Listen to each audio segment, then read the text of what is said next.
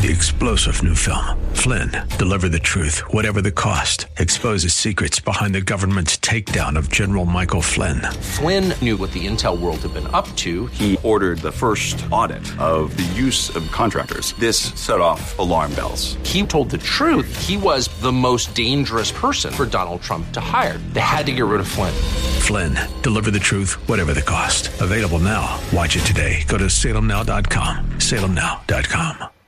Tired of the negative news and flashover substance? It's time for Today with Dr. Wendy.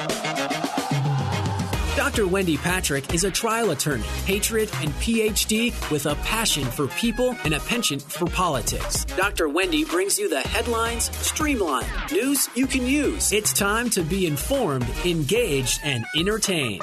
Now, here's your host, Dr. Wendy Patrick. Good evening and welcome to another edition of Today with Dr. Wendy.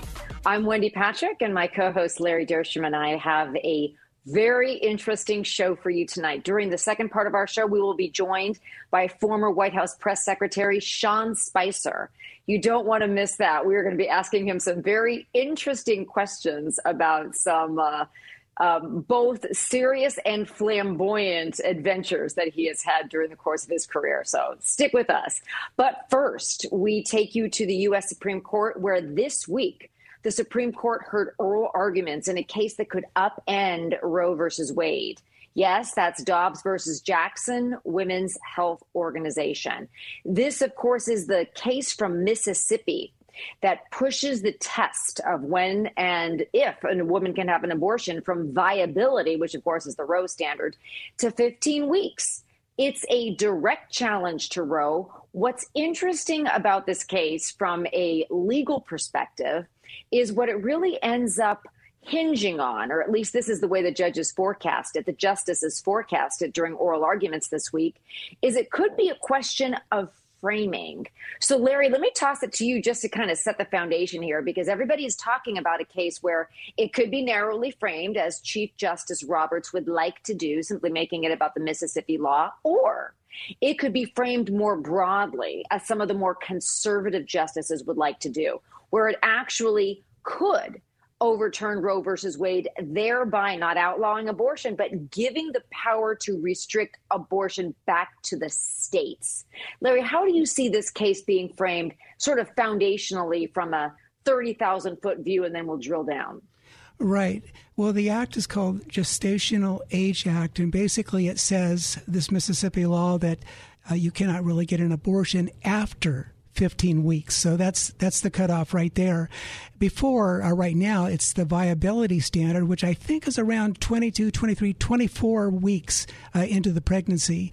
Uh, so this would definitely shorten the time that a woman would be able to seek out and get an abortion.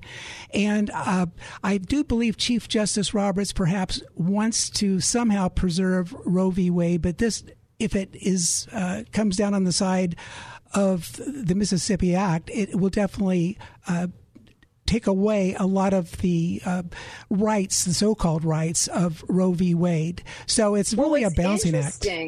It is true. It is a balancing act. And what's interesting about what you said is remember the Texas case, the eight week, the heartbeat bill. Remember that. So right. if it were to be construed broadly, let's say Roe were overturned and the power were given back to the states, well, then Texas could continue to be a blueprint for red states where conservative states would be able to fashion their own laws that would restrict the right to an abortion. And remember, there's a number of states that have trigger laws. So if Roe were to be overturned, abortion would already be regulated in those states. But here's the you mentioned a balancing test. Here's one of the interesting questions that even liberals and those on the the uh, pro-choice side have to grapple with. When does a fetus have a right to life? When does a developing baby become viable enough, whether it's being able to live outside the womb at six months or sometime before then when the heartbeat is detected, when does this right to life actually become attached and recognized by the fetus? I bring this up because remember the arguments that were made to Chief Justice Clarence Thomas. Now, he seems to have found his voice, Larry, over the last yes. couple of years, and yes. he was particularly vocal in this case. And one of the things he asked to one of the pro choice advocates for the abortion clinic was, what right are we talking about? Is do you think there's a right to abortion? I mean, he said he understood if we're talking about the Second Amendment, the First Amendment, but where does this fall? And she characterized it as a liberty interest. What do you think about that argument, Larry? Right. Well, what uh, Chief Justice said, uh, uh, Chief, or not Chief Justice Clarence Thomas, he said, if we're talking about not the yet. second, if we're talking about the Second Amendment, I know exactly what you're talking about. If we're talking about the Fourth Amendment, I know what we're talking about because it's written. It's there. What specifically is the right here that we're talking about? And then I believe the uh, person arguing the case for the uh, not accepting that law basically was saying, well, it's just this liberty interest. And what is so interesting about that, we've had a remarkable developments in technology and science over the years. So this uh, Roe v. Wade was uh, decided back in 1973, and it's interesting that. Um, Norma McCorvey uh, was not. Uh, she was the Roe. She actually did not even get an abortion. I don't know if many people know that. That that kid survived. They just used her uh, to, to, to get the case going.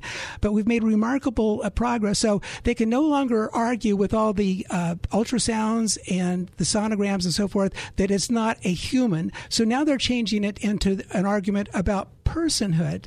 When does the unborn baby uh, become a person? And I think that's where the the argument is going to hinge on.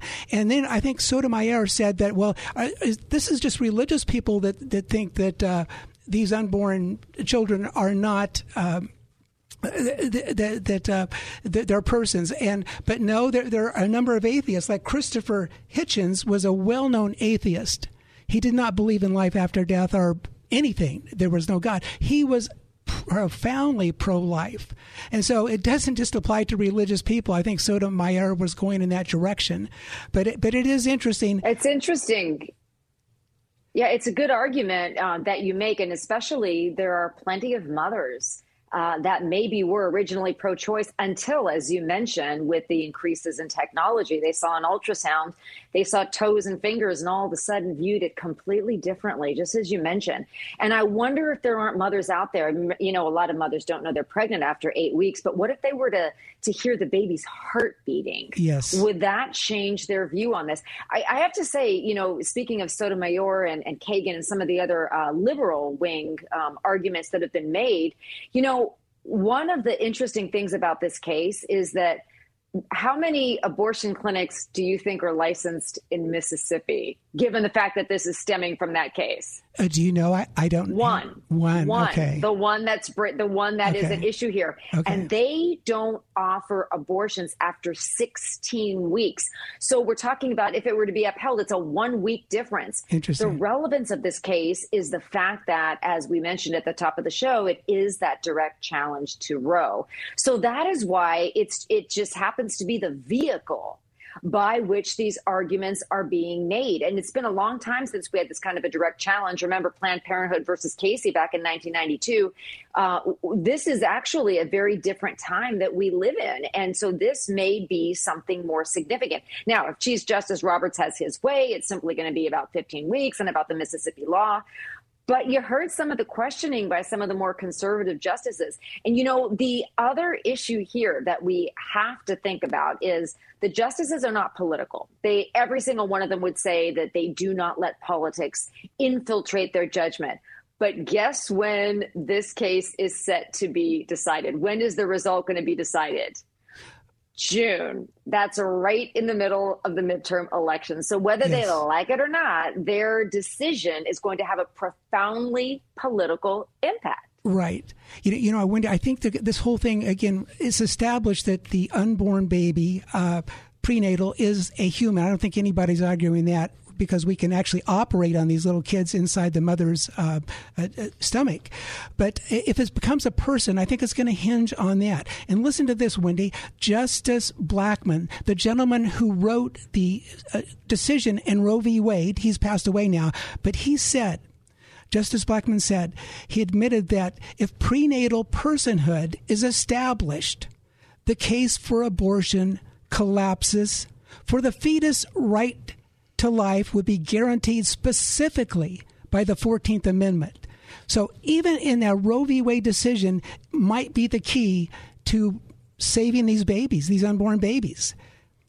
Yeah, and you know, if the power were to return to the states, California, New York, some of the very left leaning states um, probably would not be affected because remember, the states get to decide. Yes. But you can imagine the conservative states would. And so women in those states would have to travel to get abortions. And so that's part of what the liberals were arguing is, um, you know, they were very forthcoming about it. They said, you know, part of what they worried about is um, in those states how far women would have to travel. However, remember what Justice Amy Coney Barrett said what about adoption? In other words, are there not options? Now, obviously, being careful on the front end is is one option that you know we have to mention, um, and always is mentioned in connection with the abortion debate. But also the reality that many formerly pro-choice women have decided once they see that developing fetus on an ultrasound is maybe there are options other than abortion. I mean, Larry, yes. you and I both know women that have regretted having had an abortion for the rest of their lives, regardless of whether they were religious or not. That's true. Many people just can't live with having made that kind of a decision. Absolutely. I think a lot of those women have not been given informed consent. They don't know the effects it's going to have on them. Uh, you're absolutely right. We both know uh, women that have had that and have regretted it. So uh, this is going to be so interesting to follow. And I think people are really following this. I can't believe it's, it's just all over the news.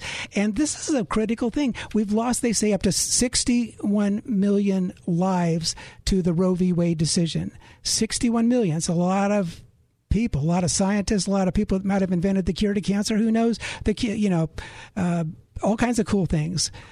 And uh, so, yeah, this is going to be critical. Well, you know, it's interesting you mentioned the, you know, who knows, as we go back to the balance of the interest and when, you know, what about the rights of the fetus? And that is a, a shifting argument. We're going to follow this case. I cannot wait till June. And then let's see what happens in Texas. But um, so stick with us. You are not going to want to miss Sean Spicer. He is going to really mix it up and spice things up, as I couldn't resist saying. Um, so stick with us. This is Today with Dr. Wendy. We'll be back in a flash.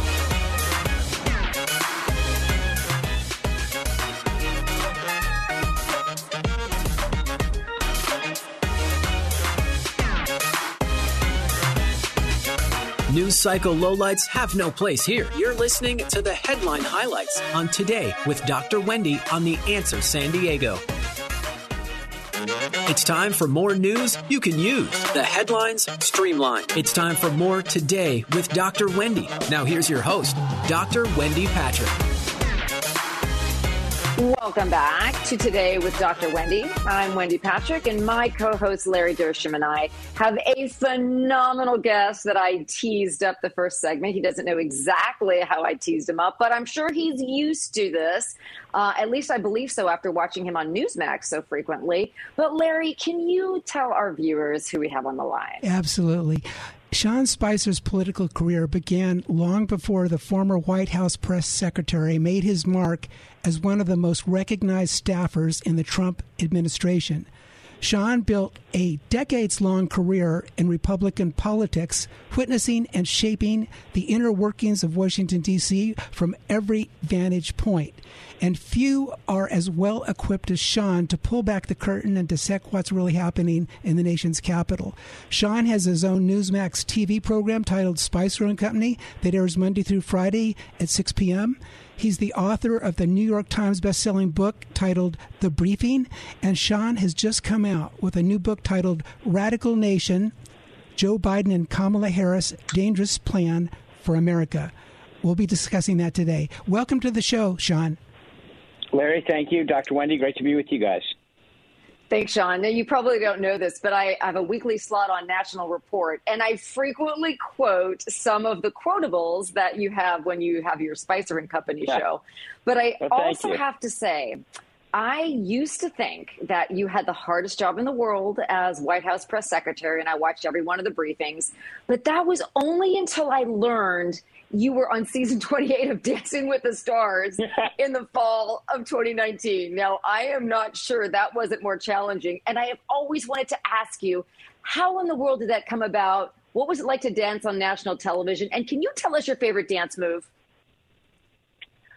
Okay, uh, that's a lot to unwind. So uh, we started having a conversation right when I left the White House, um, and uh, I it, a timing didn't work out, uh, and I'm a horrible dancer. So those two things combined, uh, it just wasn't going to work. And then the executive, one of the top producers of the show, she and I had developed a, a, great relationship. She became kind of a mentor and a friend and given me a lot of different advice as opportunities came along. And, and so we had continued the conversation. And I finally realized that, that at some point they stopped asking. And um, I, so she had said, you know, I'm going to ask you one more time. Season 28 is coming up, and you know, and we started. I said, okay, well, you know, all right, I, I'm horrible. How would it go, and who would I get paired up with? And um, she was like, look, don't don't worry. Like, we'll, we'll, you know, you get, you'll learn, and you'll practice. And um, and finally, I said to my wife, like, and you have to understand, like, my wife and I didn't finish our first dance at our at our at our. Um, I mean, like, that's how bad it was. We took a group lesson outside of uh, D.C. They had like this community thing, and we went to it, and like halfway through it, we're like, all right, screw it, let's go drink some wine. I mean, we were horrible. And and so she was like, "Are you kidding?" And I thought, okay, well, I'll last two weeks, but it'll be fun. I'll learn something. I'll be kind of like out of my comfort zone. I mean, I got kicked out of band. I mean, in sixth grade, Mr. Mara looked up and said, "You have the sense of beat of a steamroller. Get out." And I went to study hall. So I mean, I I you know uh, that's I thought, but I was like, okay, this will be fun. It'll be two weeks, and then two weeks became three, four, five, and next thing you know, I'm in the quarterfinals. Um, so it was. Um, I had a blast. I loved it. I had a great partner, Lindsay Arnold. I had a really fun time getting to meet the folks uh, that were involved in the show. I honestly, if I got asked again, I'd go back in a heartbeat. It's a awesome group of people. It's fun. It's uh, it was probably the best diet I've ever been on in my life. Um, so I uh, I might not be good, but I had a blast. Wow! It was one of the most endearing, humanizing parts of your resume. I loved watching. So, okay, Larry's going to ask you. you some serious questions right. now, though. But I just thought that was terrific. That is fantastic, uh, Sean. So, in your new book, Radical Nation, you talk about how we now have the most progressive president in U.S. history. What yeah. do you mean by that? And do you think, and you don't have to answer this, do you think President Biden is calling all of his own shots, or are there forces or people behind the scenes calling the shots? Great question. So, look, I want to make it clear. So, in Radical Nation, I make the case why we're headed towards a radical nation. But it was Joe Biden on the campaign trail that said that he was going to be the most progressive president ever. It was him that said it. And then he has said subsequently in the last few weeks that he wants to transform the structure and nature of our economy and transform the country. So, all I think I do is lay out in Radical Nation the policies and the people that are taking us there and, and kind of deconstruct it to say, okay, when they say voting rights, here's what they really mean. When they say build back better, here's what it really means. Because I think for a lot of folks, it's like you don't appreciate, frankly, because of the media, and there's a couple chapters in there about how things are being covered now. It's, it's like you don't see what's happening right in front of you because it's all smoke and mirrors and it's all told to you that it's, you know, it, it's like getting someone someone dressing up a, a really bad meal with like sugar and chocolate, so it, it it it makes it taste better, but you still aren't eating a good meal. And I think that's what's happening with our policies is we're getting jammed with a lot of bad stuff, but they're throwing a little sugar on the top to sweeten it and saying it's called build back better or voting rights or this or that and and but I I believe fundamentally and I make the case in Radical Nation that we're flowing in a direction that will take us somewhere that we can't return, and that is a nation that I think is radical. I think policies that are radical. Um, and then lastly, you to your other question, in the book, I talk about a meeting that Senator Susan Collins of Maine and others had in the White House where they Ron Klain, the White House chief of staff, is basically in the middle of the meeting saying no, no, no, despite President Biden trying to work a deal with them, and afterwards, subsequently calling Ron Klain Prime Minister Klain. So when it comes to calling the shots, at least according to some of these Republican senators, you know, Ron Klain, the White House chief of staff, is someone that they're referring to as Prime Minister Klain. Mm. you know, one of the um, other things I've always thought was great, and you do this a lot on your Newsmax show, is really sort of uh, showing how, you know, you mentioned you can't sometimes sweeten it. You have to look at it what it is. This week, we had that oh the, the, talk about the oh my gosh two cents less for gas and the sort of the recharacterization of the trajectory of the economy in so many different ways um, does does president biden and this administration and, and i know that this is obviously the the blowback goes down partisan lines. But is there a thought that we are going to see a turnaround in our economy, even though we are not only suffering just at the pumps, but just the general rise of inflation overall? I keep hearing these projections about, oh, just wait, you know, by next week, we're going to be down to you know, $3.35 a gallon here in California where I live. It, are we really looking to sort of see the pendulum begin to swing, in your opinion?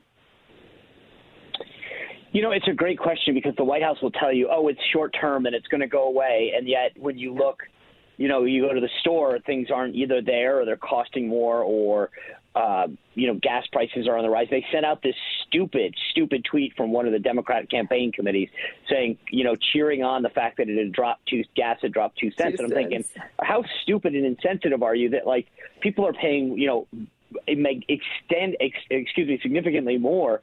And you're saying, oh, this week it dropped two cents nationally. Like people are feeling the dollar, the dollar, and the fifty per gallon, and you're excited about a temporary two cent reprieve.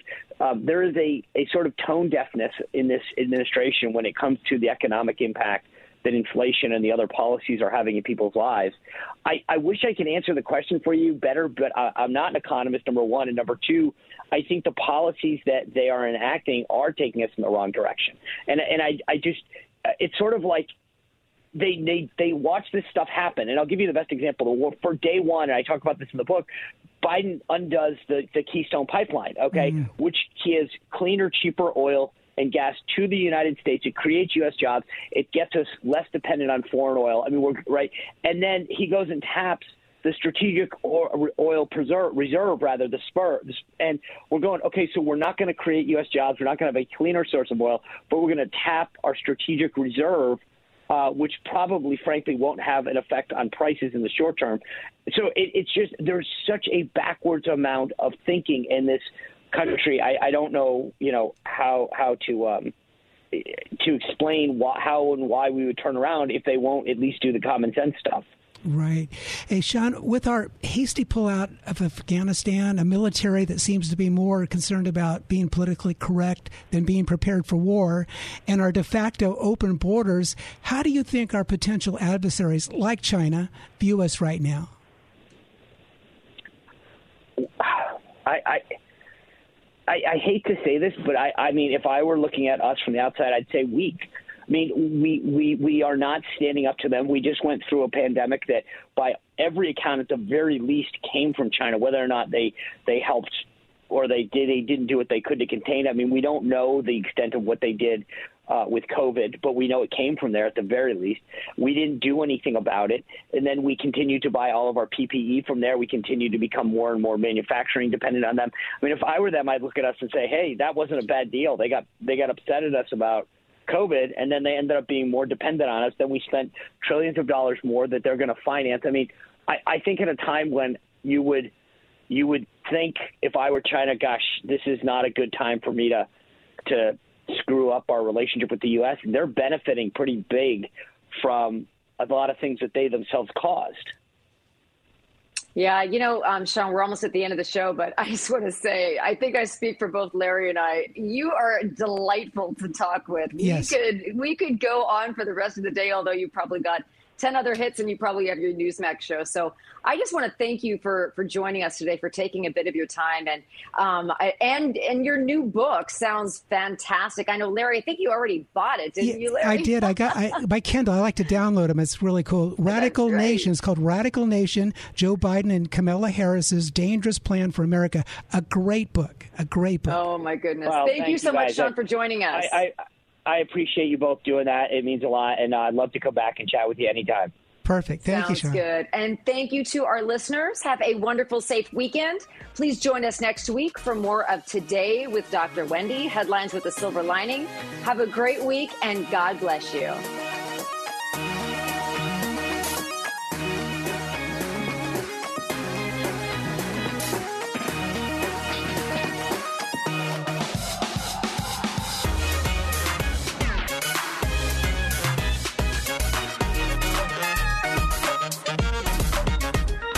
Thank you for joining us for Today with Dr. Wendy. You can learn more about Dr. Wendy and how to become a guest or sponsor of the show by visiting wendypatrickphd.com. That's wendypatrickphd.com. Tune in every week at this same time as Dr. Wendy will engage and inspire you with an upbeat viewpoint on the highlights of the day. This has been Today with Dr. Wendy on The Answer San Diego. Three star general Michael J. Flynn, head of the Pentagon Intelligence Agency, knew all the government's dirty secrets. He was one of the most respected generals in the military. Flynn knew what the intel world had been up to. He understood its funding. He ordered the first audit of the use of contractors. This set off alarm bells. The explosive new documentary, Flynn, Deliver the Truth, Whatever the Cost, and covers the facts behind this scandal. Flynn told the truth. He was the most dangerous person for Donald Trump to hire. I find out the worst enemy that I'm going to face in my life is right here in America. They took my assessment and they wanted me to change it. And I was like, I'm not changing it. They had to get rid of Flynn. With in depth interviews, archival footage, and never before seen personal records of the man behind the headlines. I just felt like I was drowning. Flynn, deliver the truth, whatever the cost. Available now. Watch it today. Go to salemnow.com. Salemnow.com.